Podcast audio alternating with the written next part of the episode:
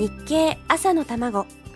この番組は聞けばわかる読めばもっとわかる日経。日本経済新聞がお送りします。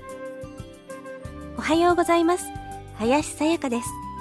今年も残りわずかになりました。ラジオでもテレビでももちろん新聞も今年の重大ニュースはなんて話をする時期ですね。私にとっても今年は結構激動の1年でした。テレビやラジオの仕事が増えて新しい職場でたくさんの出会いがありました。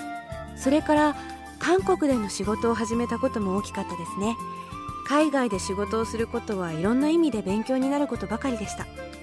もちろんこの番組が始まったことが一番大きい事件です。世の中本当に知らないことだらけなんだなということがとてもよく分かりましたし父親から日経を読めって言われてきたことの意味が初めて分かりました。これまではずっと新聞をちゃんと読んでいると思っていたんですが実際には全然読めていなかったんですね。もちろん今でもまだ理解できていないことだらけですがそれでもこの9ヶ月日経を読み続けてきたことでいろんなことが分かった気がします。一番驚いたのは本当に日経には幅広くいろんなことが載っているっていうことです。政治とか経済のことばかりではなくて新商品の記事がすごく早く載っていたり実は芸能人の結婚や離婚も載っていましたし日本には思いもよらない研究やコレクションをしている人がいるんだっていうことも分かりました。例えば選挙に行った人だけがもらえる投票済証というものがあってそれをコレクションしている人がいたりペットボトルの蓋に芸術性を感じてコレクションしている人もいました。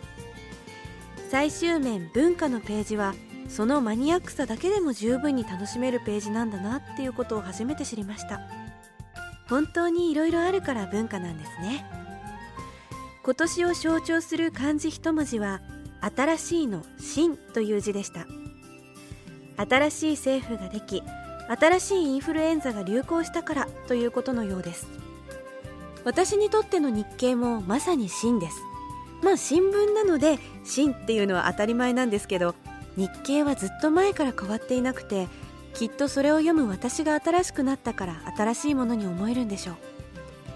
来年はもっと深く記事を読めるようになって私にとって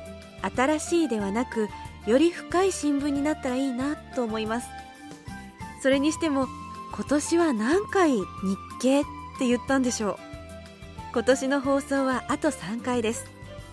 今日が仕事納めという方もたくさんいらっしゃることでしょう。仕事納めの日にもこの番組を聞いてくださって本当にありがとうございます。今年は本当にいろんなことがありました。願わくばせめて年内だけでも平穏無事に過ごしたいものです。さあそれではまた明日この時間にお耳にかかります。